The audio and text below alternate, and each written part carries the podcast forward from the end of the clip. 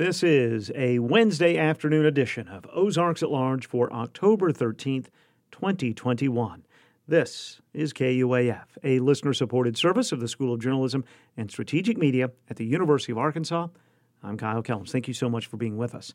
Ahead today, UAMS led research into long COVID symptoms may be delivering hope for people who feel various effects of the virus well after initial infection. Ozarks at Large's Jacqueline Froelich will deliver that story later this hour. The Arkansas Department of Health reports 733 new cases of COVID 19 in the most recent 24 hours of testing, with 15 newly confirmed deaths. Active cases were reduced by 83 in the last 24 hours, and people hospitalized in Arkansas because of the virus dropped by eight patients. The Oklahoma State Department of Health reported 595 newly diagnosed cases yesterday morning. And after adding no newly confirmed deaths in Oklahoma in Monday's report, the Oklahoma State Department of Health yesterday added 107 additional fatal cases. 10,723 Oklahomans have now died from coronavirus. The Northwest Arkansas Council will team up with local healthcare systems to host more than 60 pop up COVID 19 vaccination clinics during the next two weeks. Additionally, the group announced yesterday it will sponsor another large scale vaccination event at JB Hunt headquarters in Lowell on Friday. Information about the clinics can be found at nwacouncil.org slash vaccine hyphen calendar. A group is seeking to prevent newly drawn boundaries for Arkansas's four congressional districts from going into effect. The group Arkansans for a Unified Natural State says it is beginning the process of collecting signatures to overturn the new map through a process known as a veto referendum or popular veto. Kwame Abdul Bey of the group says they have 90 days to collect 54,000 signatures from at least 15 Arkansas counties to overturn the legislation. Other rights even the most basic are illusionary if the right to vote is undermined. And we believe that uh, the way that these maps were drawn, the right to vote uh, and vote for the candidate of your choice has been undermined uh, in uh, Pulaski County, particularly in southeastern Pulaski County, which is a predominantly non white population of voters. Abdul Bey says he also expects legal challenges to the new congressional district map, which was approved by the legislature last week. Governor Asa Hutchinson has not said whether he will sign the map into law, veto it, or let it become law without his signature. The next community cookout to discuss possible ways for Washington County to spend COVID 19 relief funds is scheduled for tonight from 6 until 8 at the West Fork Riverside Park. There is one more scheduled cookout on the 19th in Lincoln. Sewer and water projects in Tontitown can move forward after residents gave overwhelming approval to a sales tax extension in the city yesterday. About 85% of the ballots cast supported that extension. You can hear more news from our region every weekday morning at 5:30 and 7:30 with newscasts from Daniel Caruth during Morning Edition.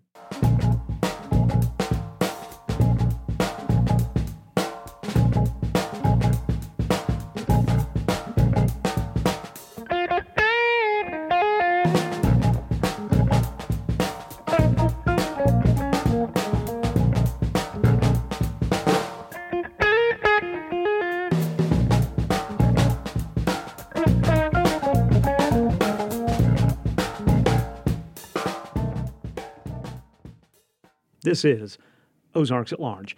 The National Science Foundation recently awarded nearly $18 million to a team of University of Arkansas researchers led by Alan Mantooth. This grant is designated to build and operate a new kind of semiconductor research facility.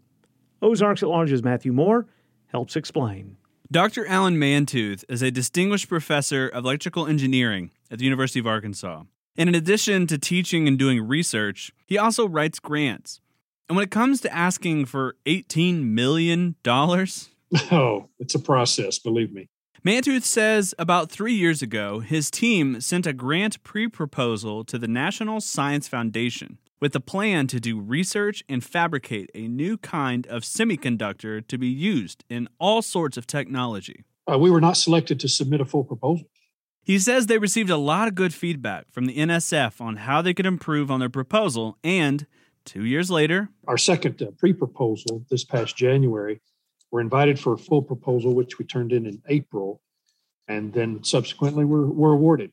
With that money, Mantooth and his colleagues will be building and operating a silicon carbide semiconductor research and fabrication facility. If little to no words in that sentence made sense, that's okay. I'll save you a YouTube search. Let's start with semiconductors. Metals are conductors, which means they help pass electricity. Rubber is an insulator, which stops the flow of electricity. That's why the wiring in your house uses metal for light switches and outlets, but the wiring is surrounded by a rubber sleeve, which protects it from touching other pieces of metal it's not supposed to. A semiconductor, then, is kind of both.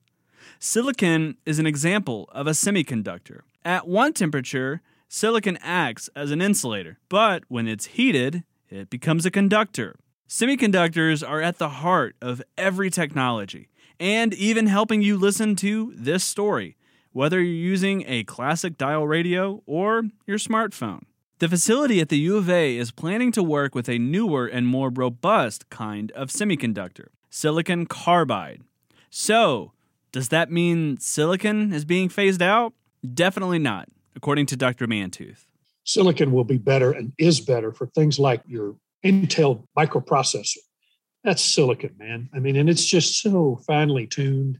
It's perfect, perfect match for that. So for those types of applications, high speed digital applications, maybe even a lot of analog applications, you know, where we're doing signal processing, uh, data conversion, A to D conversion, a lot of applications, silicon will still be the king. What's the difference between silicon and silicon carbide? As Dr. Mantooth explains, silicon is a lattice structure. And what we're doing to make silicon carbide is it's a hybrid. So it's a, it's an alloy between silicon and carbon atoms. Put them together, make silicon carbide.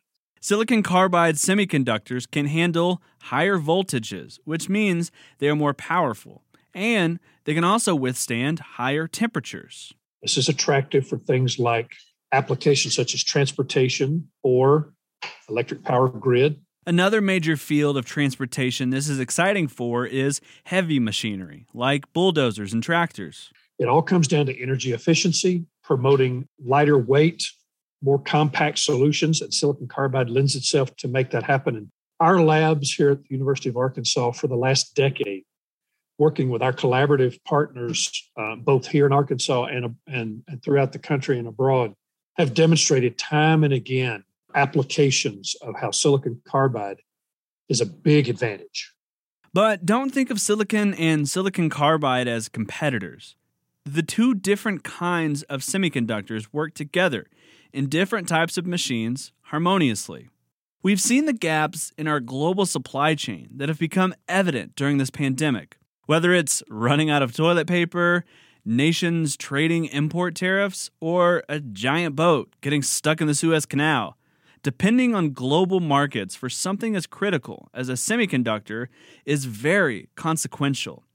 And Dr. Mantooth says America should be the nation leading the charge in research and fabrication. I mean, when you're dealing with international trade, there's advantages and there's disadvantages. And we see what some of the disadvantages can be when you don't have a resilient supply chain. And doesn't mean we shouldn't import some things or, or need to, we will. But you know, as much self-sufficiency as we can have, then maybe that's that's a good thing. The nearly $18 million is meant to pay for infrastructure, equipment, and enhancements to current facilities. But Dr. Mantooth says there will not be a new construction on campus for this project. It is for refurbishment of existing facilities, the equipment itself, the installation costs, and the commissioning costs. So bringing the co- equipment up to speed and up to up to specification. A lot of that is done on site. Remember, this is highly specialized equipment. The lead time to actually get it will be like a year for some of them, maybe even a little bit more. It's made to order. It's made by companies that will bring the equipment, they will install it, they'll have engineers on site, they'll get it all tweaked up, and we will run material through it. It pays for all of that. And it also pays for students to be engaged in this activity, particularly the commissioning activity. Once the once the tool's kind of operating, then the students will have an opportunity to interact with the equipment, learn things. The money will also go towards full-time staff and doctorate researchers. They will also be doing small-scale fabrication on site as well. What that is, is that represents a bridge between two things that are divided right now. One is the, the research community, whether it's small businesses, national labs, universities, or big businesses, and production, high volume production. How do you get between those two? And our fab facility rep- represents a bridge between those two, where companies and universities can prototype their ideas in low volume, check out their ideas for relatively low cost. And then, if it's something that bears fruit, then they can go to high volume production. If you're a small business, this is a great way to do something and you don't have to bet your entire company on whether or not you're successful for example and so this is this is a, this this helps feel a part of the manufacturing ecosystem from laboratory to the market Mantooth says it's important to remember the main reason why he's so excited about this funding is so that the University of Arkansas produces a better student product. At the end of the day, the students are our main product. And we're about producing the very best student we can. And with that, you have to have competitive facilities. You have to have great faculty who can teach them, who are experts in their areas. Uh, and we create that culture, and that attracts people to you. And you, you get great students who then themselves maybe go start companies or, or they go to work for companies and, and, and have happy and productive lives. That's what this is about. It's about producing a better student. And and doing all we can as faculty and administrators at the University of Arkansas to, to fulfill that mission for the state. And so that's the big message here. That's why we're we're tickled to death that we've been able to procure this. For Ozarks at Large, I'm Matthew Moore. And a bit more research news this week. Doctors at the University of Arkansas for Medical Sciences are now working with the first lung biopsy robot in the state. The robot can find and biopsy previously undetectable cancerous nodules in the far reaches of the lung. The robot, officially called the ION Endoluminal Robotic Bronchoscopy System, was first activated last month at UAMS and is already being credited with finding early cancerous nodules in two patients. According to UAMS, about 70% of nodules reside in the far reaches of the lung. I'm Michelle Martin. When we reach certain milestones, we often want to reevaluate a few things. Maybe try something different, like, I don't know, a new look, maybe skydiving. But here at NPR, 50 years in, we've been taking stock and feeling pretty good, a little wiser, and ready to take on another 50. New hobbies and haircuts come and go, but NPR is here for you for the long haul. And thanks for being with us at KUAF for the long haul. We've been your public radio station for more than 36 years. And thanks to your continued attention and support, we've been able to add free services that make listening to KUAF even easier. You can stream all of our signals the news and music of 91.3, the round the clock classical music of KUAF 2, and the jazz and locally produced musical program encores of KUAF 3 through either the KUAF app or KUAF.com. Both available anywhere, both services available to you at no cost. Thank you for your help over these years in making KUAF available to you anywhere and at any time. And stay with us for the rest of this Ozarks at Large. It's Wednesday. So, Charlie Alison, the executive editor at the University Relations Department at the University of Arkansas, has another trip into the U of A's past. This week, the creation and success of the Arkansas Traveler newspaper. He continues to give us these dispatches as part of the university's sesquicentennial celebration. And from another newspaper, film critic Courtney Lanning with the Arkansas Democrat Gazette explains the new indie film Hard Luck Love Song delivers on its title, for better and for worse. Charlie and Courtney in our second half hour of today's Ozarks at Large. Walton Arts Center presents the Broadway musical Come From Away, October 26th through the 31st. Based on a true story, cultures clash and nerves run high between stranded passengers and a small town in Newfoundland. But trust grows, music soars, and friendships do endure. WaltonArtsCenter.org or 443 5600 for tickets. Support for KUAF comes from Bob's Red Mill Natural Foods, makers of simple breakfast cereals including high fiber, old country style muesli, made with whole grains, nuts, seeds, and fruit. Online at bobsredmill.com and available at Walmart.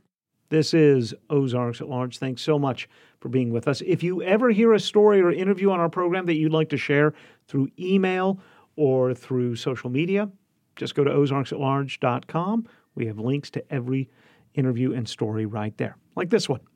UAMS researchers may have found a cause of post COVID syndrome, also known as long COVID, which in patients can impair cognition, energy, and for many, the ability to taste and smell. Ozarks at Large's Jacqueline Froelich reports. Last December, Holiday Island resident Jared Hollenbeck began to feel odd. The first thing that I noticed was coffee, uh, which I have every single day, tasted burnt, uh, smelled burnt. Worried, he went to a local clinic. He tested positive for COVID 19. He developed a runny nose and mild chest congestion. But what alarmed him most was that he couldn't taste or smell anything. Both senses were completely gone. Hollenbeck, who's now vaccinated, has regained his ability to taste and smell with a few weird exceptions. Lettuce uh, tasted like like you just sprayed a perfume bottle into my mouth. That's exactly what uh, lettuce tastes like, and still continues to taste like to me. The other thing is a smell. Uh, it's this. I can't describe it. It's it's it smells like dirt, like just dirt piled up, but it smells like that dirt is a thousand years old. It's the weirdest, oddest smell. I'll catch it in the wind. I've smelled it in rooms before. I've smelled it on people that have been in that room. Hollenbeck is experiencing a symptom associated with post COVID syndrome or long COVID. SARS CoV 2, the novel coronavirus that causes COVID 19, is spread by infected people exhaling respiratory droplets, which contain tiny virus particles. If inhaled by a healthy individual or touched and transferred to the nose, eyes, or mouth, the virus can enter healthy cells, quickly replicating, causing chills, congestion, cough, deep fatigue, body aches, and loss of taste and smell, one of several symptoms that can persist for months or longer. John Arthur, MD, Director of Nephrology at University of Arkansas for Medical Sciences in Little Rock and Associate Director of the Translational Research Institute, and his research team are investigating long COVID. So, long COVID is symptoms that occur after the resolution of the acute infection, the original infection. Long COVID was first identified in the spring of 2020. As many as a third of positive COVID 19 patients may develop symptoms associated with post COVID syndrome. The most commonly described symptoms are fatigue and loss of concentration, but there's lots of other things. There's disruptions of taste and smell, um, shortness of breath, gastrointestinal symptoms. To understand why certain patients develop long COVID, Arthur and his research team at UAMS set to work sampling plasma and blood from both positive and negative patients. And we, it seemed like the immune system might be involved, and we were sort of focused on something called the renin angiotensin system. The renin-angiotensin system regulates blood pressure, fluid balance, and modulates immunity. People infected with COVID 19 develop antibodies against the virus, but some individuals, Arthur says, produce a second antibody called an autoantibody, which attacks the body's angiotensin converting enzyme 2, ACE2. So the first antibody is formed, the coronavirus comes in, um, attacks the body, and the body says, aha, this is a foreign substance. I need to make something to attack it. So it makes an antibody that can bind to the coronavirus, and that's part of the way that we get rid of these viruses. So that's all good. That's what we expect it to do.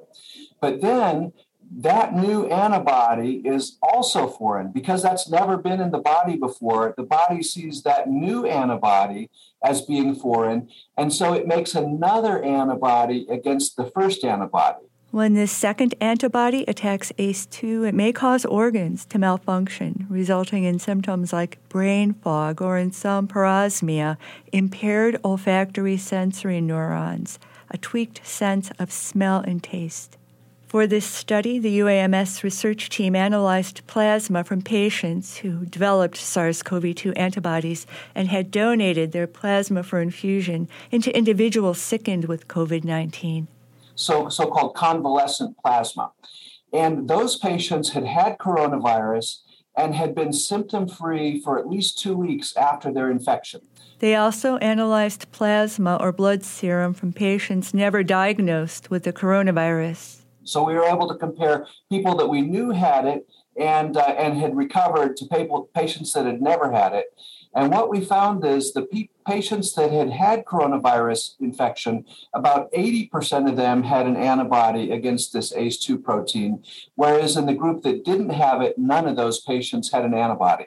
Some patients with the autoantibody reported severe long term COVID 19 symptoms, but not all the patients that get symptoms, we think it's because the, the system that regulates those antibodies isn't working quite right. Some long COVID patients may have much higher levels of the autoantibody, Arthur says, which may persist. Those vaccinated against COVID 19 who do get infected may be better protected against developing post COVID syndrome.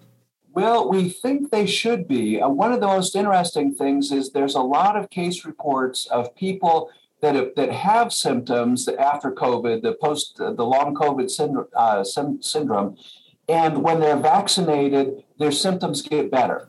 The research study was launched in March this year and completed in May. The results are published in the open access, peer reviewed Public Library of Science 1.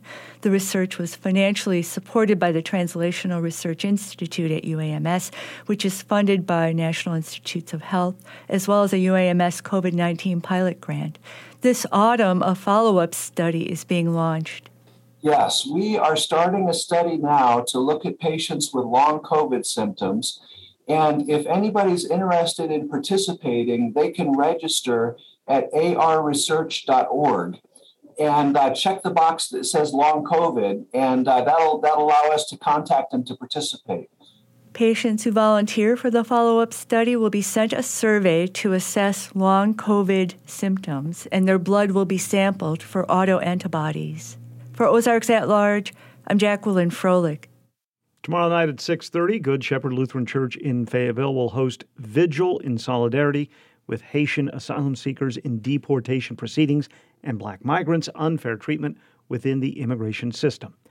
The vigil coincides with others being held across the country organized by Haitian Bridge Alliance. The vigils are demanding an end to U.S. immigration laws that bar entry for all immigrants seeking asylum. Haiti immigrant advocates claim social and political unrest, crippling poverty, and earthquakes are now triggering growing out migration of nationals struggling to survive. Catholic Immigration Services in Little Rock and sister agency Canopy NWA in Fayetteville both told us no Haitian refugees are being processed for resettlement in Arkansas.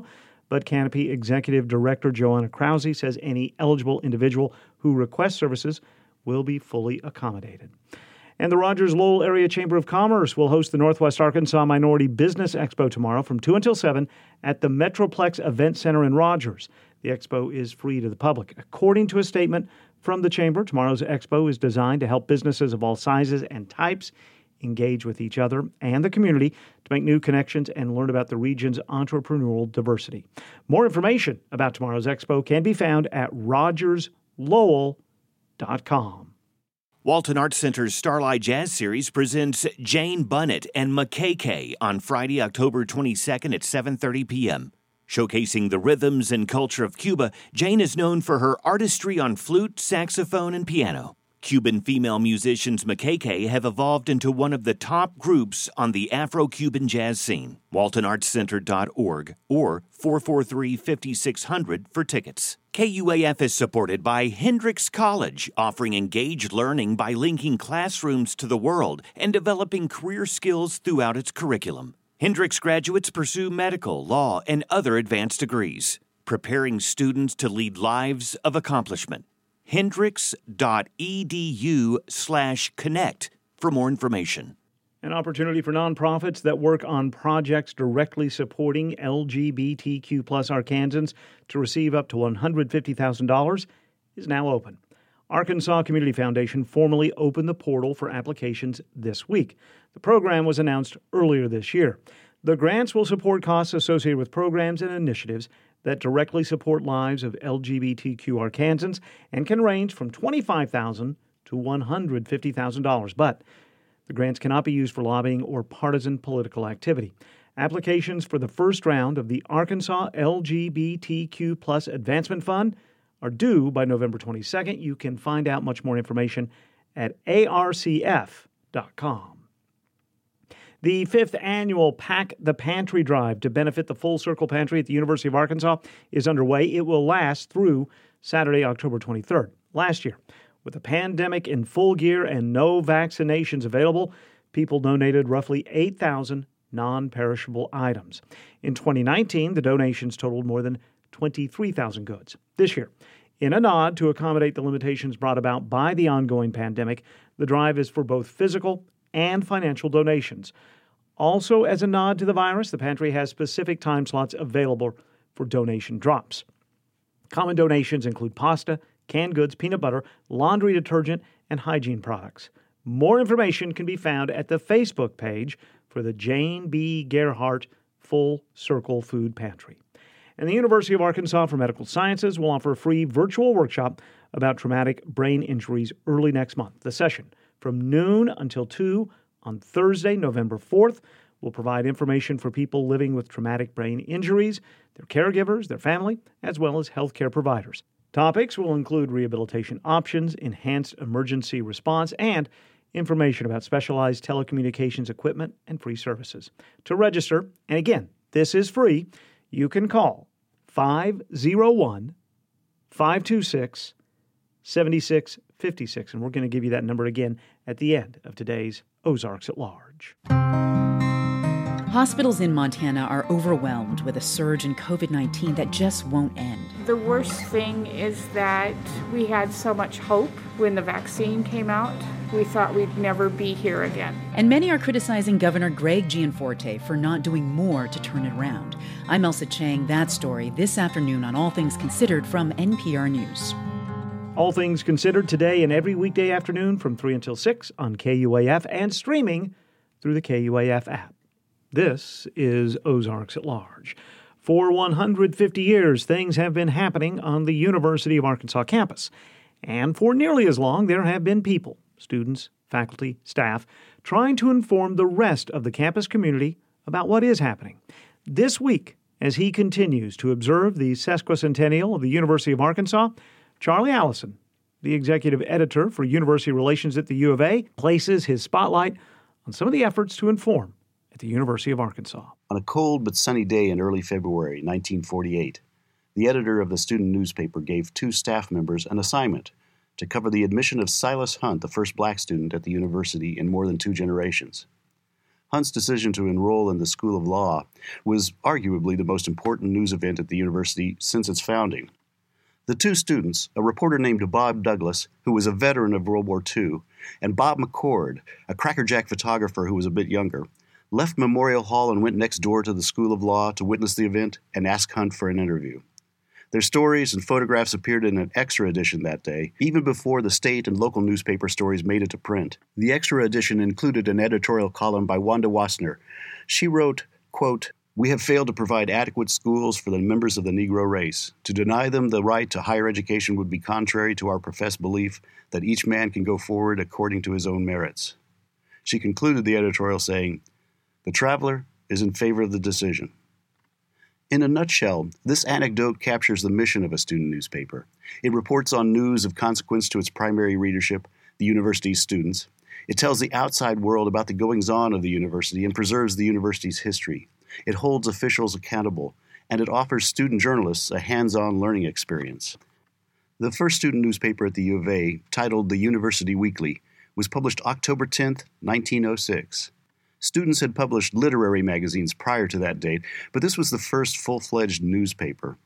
Its editor was Joseph Othell York, who was from the farming community of Bellefonte, just east of Harrison. The society editor was from Springdale, and she had what I think is my favorite student reporter name Ali Umba. Issues printed during the first year were similar to those that followed throughout most of the 20th century. Four pages with news, opinion, feature, and sports, plus advertising mixed in to pay for the printing. Some of the stories and editorials have changed, though. In 1908, for instance, the editor advocated that the city of Fayetteville pave the crossings at streets, which were still dirt in those days and became a mess after a heavy rain. After his success, William Jernigan took some space to congratulate the newspaper itself, saying, quote, And now, O happy thought, where once the mud caused us to say wicked words, there is a new cement walk. Where once the mud bubbled up around our chin, now we pass, like the children of Israel, through the Red Sea dry shod. Is this the power of the press? Well, rather. Cement sidewalks don't get a lot of news coverage today. Meanwhile, other issues have remained central to coverage in the editorial pages across the decades. For instance, since the first automobiles appeared on campus, there has never been enough parking, apparently. Perennially, a news reporter eventually writes about the inability to find a parking space or the infernal cost of parking stickers or even the high cost of a parking ticket. In 1979, the student cartoonist Mike Galden drew a highway sign with one arrow pointed left to the University of Arkansas campus and a second arrow pointed right to the Siloam Springs branch of the UA parking lot. He also drew a comic strip called Wild Bill that depicted three administrators who thought they had figured out how to solve the parking problem at last. Says one, we simply divide the existing spaces in two, doubling the number of spaces. Well, you know how that worked out. In 1920, the editors of the University Weekly began thinking about doubling their output. A paper shortage during World War I had waned, and the only thing they needed to publish twice a week was a new name. University Weekly just didn't cut it. They sponsored a contest among students to propose new potential names. There was no dearth of entries. Some were mascot themed the Wild Boar, Razorback Grunts, or the Pigpen Echoes. Others were boringly staid, the University Voice, the Student Opinion, and the Student Forum. Editors ostensibly chose what they considered the three best entries the Arkansas Traveler, the Arkansas Rooter, and just the Plain Traveler, and put them before the student body for a popular vote. The Arkansas Traveler won by a nearly two to one margin. Turned out, two students had submitted the Arkansas Traveler. Septimus Kent and Robert Leffler. The editor said Septimus had submitted his first, and so he won the prize. Across the years, editors warned about various dangers alcohol, cigarettes, and objectionable dancing. After reading a study that showed non smokers scored considerably higher on exams than smokers, one editor wrote, quote, Ho, ye long, lank, sallow faced, short winded, weak hearted, yellow fingered, pimpled faced cigarette fiend, listen to this. Throw away that coffin tack. Brush the smoking off your clothes. Grasp something solid with your nerveless fingers. Straighten up your back and try to fix the apparatus in your think shop. Another editorialized against such dances as the shimmy, the camelback, and the scissors. The newspaper, however, did support efforts to regulate these lascivious campus dances voluntarily rather than through university regulations. Which makes sense because if a regulation prevents a dance by its name, what will the same dance be called next year, right? Speaking of dancing, the first woman elected editor of the student newspaper, Mabel Claire Gold, was a dancer too, and limber enough to touch her toe to the top of her forehead from behind. But Gold's real talent was in running a newspaper. She grew up in a newspaper family and worked at the local paper, the Fayetteville Democrat, while she was a student. The local newspaper lauded her choice and reported that, quote, Miss Gold has a thorough understanding of the newspaper field, both the mechanical and the news which I'll say takes some limberness too. Leading up to both World War I and World War II, the newspaper could be counted on to editorialize in favor of peace right up until the point that America went to war. And then the newspaper worked hard to support the troops through both word and deed. In World War II, for instance, the newspaper staff gathered funds to ship the student newspaper to alumni serving overseas. They collected typewriters that were defunct and used them for scrap metal while there was a metal shortage on. They also began sending their news copy to the printer on the Fayetteville Square by bicycle when gas rationing prevented the taxi service from taking it. Some chores, though, were more serious. Dorothy Stuck, the editor in 1943, had the unenviable job of writing an obituary for a classmate, Rimmel Dudley, who was aboard the light cruiser Helena when it sank after being struck by three torpedoes in the South Pacific. She wrote, I knew Rimmel Dudley. He was tall, red-headed, and a swell fellow. He was one of those people you automatically like. It was always Rimmel who saw that the mashed potatoes were served hot instead of cold at the high school banquets. It was always Rimmel who saw that every student was invited and came to the high school functions. It was always Rimmel who saw that each visitor got a good rush at the sorority formal. This isn't the only Rimmel Dudley, she continued writing. You know others. Boys who are clean and good and fine, boys who have brilliant futures. boys that you, your hometown, possibly your state, and even your nation will miss. As it turned out, Rimmel Dudley hadn't died. No one could have been happier to write a correction than was Dorothy Stuck. Today, the Arkansas Traveler continues to publish the same menu of news, opinion, feature, and sports, although most of that publication happens online with an audience as wide as the world. Occasionally, though, they still publish a printed newspaper, usually with a specific focus about an issue of the day. It's sort of like recording a retro LP vinyl album, and sure enough, students and staff and faculty stop by the news racks to pick up a copy. Charlie Alison is the executive editor of University Relations at the University of Arkansas. Most Wednesdays this year, he's digging into the first 150 years of the U of A's history. There are other observations of the school's sesquicentennial taking place, and you can find out about them at 150.uark.edu.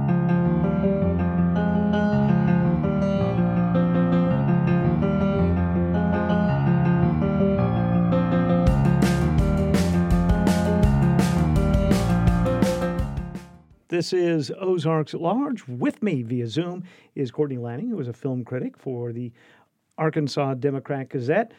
Joins us most weeks to review a new film. That's what's going to happen here. And Courtney, this week it was Hard Luck Love Song. Hard Luck Love Song. Does it live up to the title? this is a hard movie with a lot of hard people and lots of hard love. So, yeah, I, I would say it lives up to the title.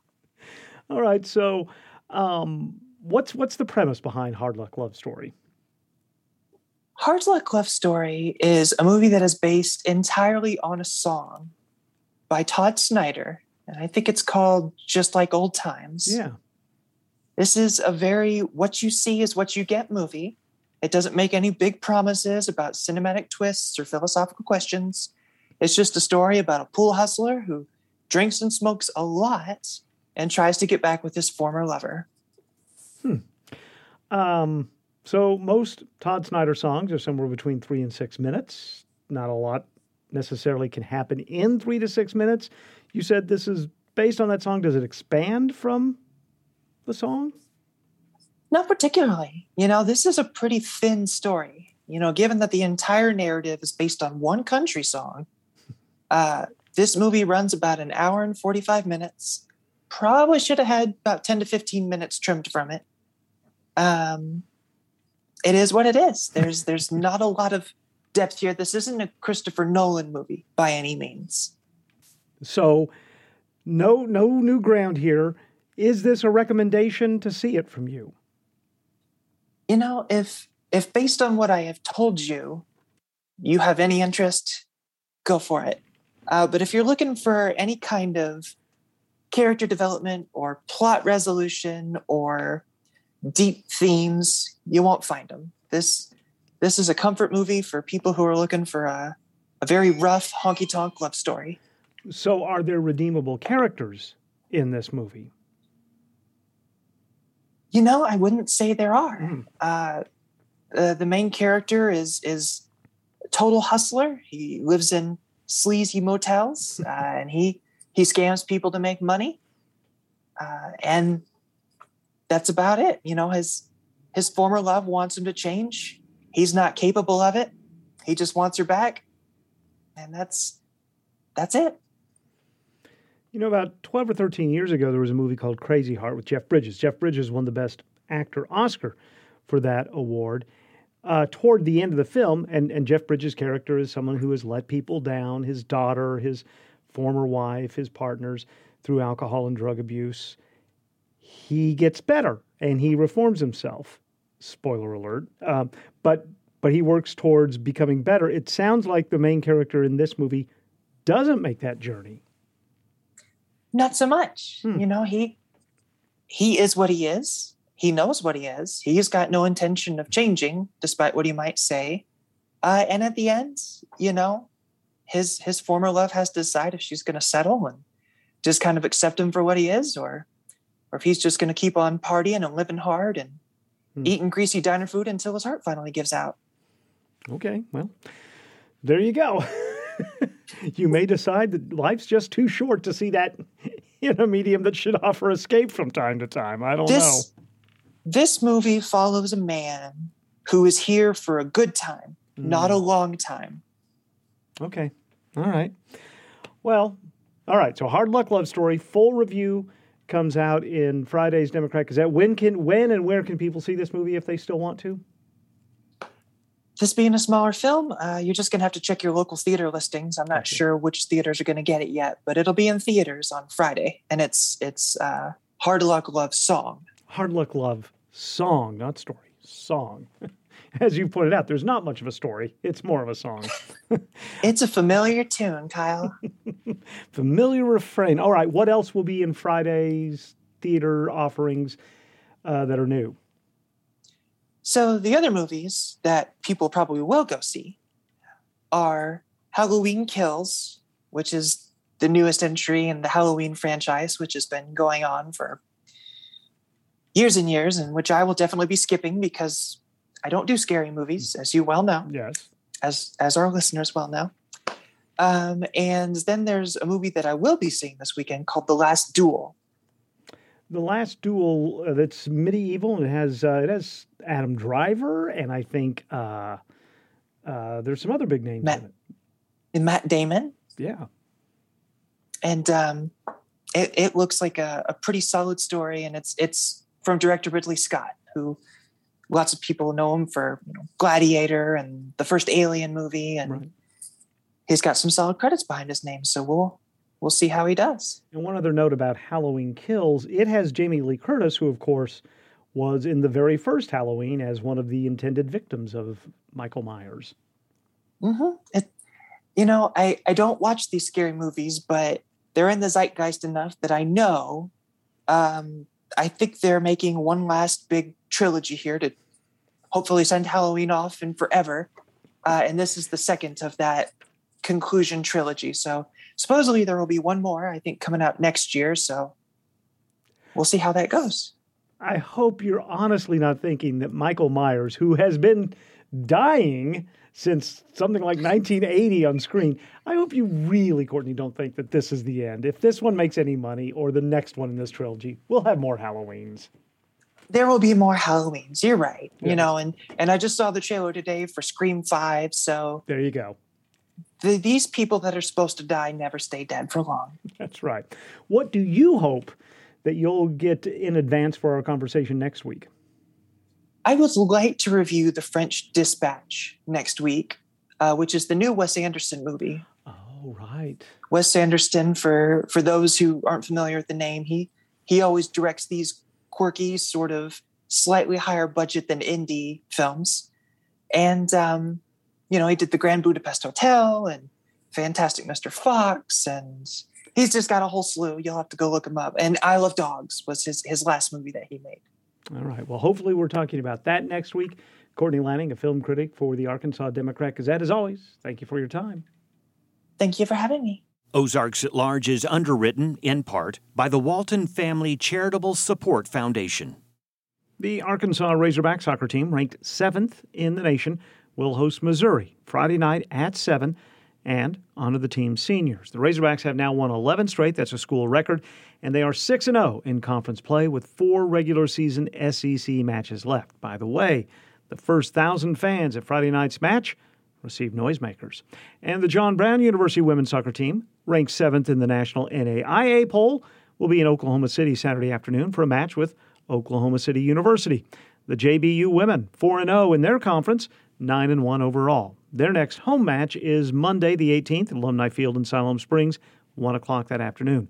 And the JBU men's soccer team, now 4 and 7, also will play in Oklahoma City Saturday afternoon. Then will host Oklahoma Panhandle State Monday afternoon at 3. I'm Scott Tong.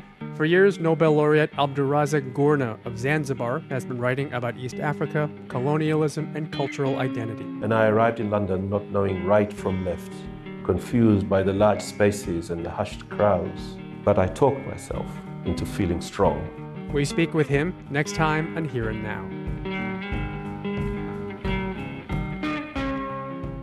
Here and Now, just ahead at 1 on KUAF. We've had some special elections in 2021, like the one yesterday in Town, but generally speaking, this is not what we conventionally consider an election year. That doesn't mean we don't talk about elections in a year like this. This year we have been, certainly, including exactly how we are able or will be able to vote. Last week at the Hispanic Women's Organization of Arkansas's annual conference, there was discussion about elections during a panel discussion with Kymara Seals, the policy director of the Arkansas Public Policy Panel, and Arkansas Secretary of State John Thurston. Our conversation was started when an attendee asked for advice for people who are permanent residents but unable to vote when it comes to making a community better. I would my, my, best suggestion on that was to get involved with a grassroots organization that's doing things. Um, you know, there are a lot of grassroots organizations around the state of Arkansas, depending on where they are. Uh, get involved with a grassroots organization that does voter education, voter awareness, uh, Eh, you know voter mobilization. Uh, we're working now on talking about having a plan to vote because some laws have changed you know. Uh, one of the things we were just talking about is with absentee ballots you know previously we could turn in uh, those of us who were bearers uh, we could turn in absentee ballots on election day. But now that law has changed uh, and we have to turn it in the Friday before Friday at noon, I believe, uh, before election day, which means we've lost Saturday, Monday, and election day. We lost three days to turn in absentee ballots. So we need to get the word out. So someone who can't vote, get involved with groups who are talking about the new laws, how they impact us. Um, and and and they can get involved in registering other people to vote. Uh, and let me tell you this: um, in 2020, Arkansas ranked 50th in voter registration, new voter registration, and we ranked 50th in voter turnout. And my sources on that was the Arkansas Brennan Center for Justice, and then Channel 11, K, K KHTV? KHTV, yeah. Uh, so you all can Google that and find it. And there's like three different sources out there. And so we've got a lot of work to do in Arkansas. We've got a lot of work to do. And I was just floored when I when I first saw the report, I was uh, it was like the 10 o'clock news and I, you know, we got these TVs where you can rewind it. And so I had to rewind to make sure I heard that right. And I'm like, how on earth? And and somewhere along the way on turnout, I think we were 49th or 50th, somewhere along with uh, Oklahoma. So uh, I think we're arguing about who was actually 50th. But but you can Google that and find credible sources that that shares that information. So so if you can't vote get involved with the group that's doing something. Well you know i guess a prime example is uh, the last presidential election we were uh, in the middle of a pandemic and I, I, I would say i guess we still are but uh, and there was a lot of conversation on if we would even have uh, an election. If you remember all the conversations uh, early last year what will the election look like uh, will we even have an election? And so uh, that particular, you know, year, we were really consumed by the the uh, the, the, the, health and the safety uh, of, our, of voters coming to the polls. Um, so, and of course, we had a great election, in my opinion. We uh, it was probably the the most the safest and most secure uh, election in our history. You know, and, and I do want to, you know, not echo, but maybe say, you know, a lot of the election laws, uh, you know, of course I support. And, and, there's where, when I talked about earlier, you know, we probably disagree on so many things, but, and, and that may, this, this may affect her optimism, optimism a little bit. But there was a lot of the, you know, the legislation that I uh, uh, was in favor of, you know, the voter ID, which I know there's folks that feel differently about that. Um, but the the county clerks uh, we we meet they have several conferences throughout the year i was just with them this last uh, last week. Uh, but uh, yeah, every every uh, we believe that everything went really really well, and I would love to come back and speak to the to the group about the election process here in Arkansas. Maybe more about from from voter registration to when the, the results are certified. You know, I think the public don't really they don't really know uh, the process, and that creates a lot of doubt, uh, especially with what's going on in our nation. You know, about different results that took place across the nation, whether they were uh, votes were stolen and everything. And I can't speak to all of the other states because I'm I'm not there and not responsible for that. But however, here in Arkansas, I think we have a really good system. Uh, we had a great system before, and I think it's it, it's even better. Um, but would love to come back and speak to the group about that entire process. That was Arkansas Secretary of State John Thurston talking about elections in Arkansas. Before that, we heard from Kymara Seals, the policy director for Arkansas Public Policy Panel. They both spoke last Friday during a panel discussion that was part of the annual conference hosted by the Hispanic Women's Organization of Arkansas. We had much more from that panel discussion on yesterday's edition of Ozarks at Large, and you can listen to that portion of the discussion by looking for it at ozarksatlarge.com. For the Central Arkansas Library System, I'm Mark Christ with an Encyclopedia of Arkansas Minute. Cora Pinkley Call, born in 1892 in rural Carroll County, became a noted author of both fiction and nonfiction works. Diagnosed at age 12 with a fatal disease, she dropped out of school and educated herself through reading and walking through the woods and fields near her home, which proved therapeutic. She began writing poetry, short stories for children and adults, and magazine and newspaper stories, as well as books, beginning with Pioneer Tales of Eureka Springs in Carroll County in 1930. She wrote eight other books, including a cookbook, My Ozark Cupboard. Her work focused on family values, religion, patriotism, self reliance, the beauty of nature, and temperance, the latter inspired perhaps by her having played piano at meetings in Carrie Nation's house. In 1935, she founded the Ozark Writers Artists Guild to give creative people from the region an avenue to exchange ideas. Call died in 1966, and the cabin in which she wrote now stands at the Eureka Springs Historical Museum. To learn more, visit encyclopediaofarkansas.net. And before we close out this Wednesday edition, of Ozarks at Large.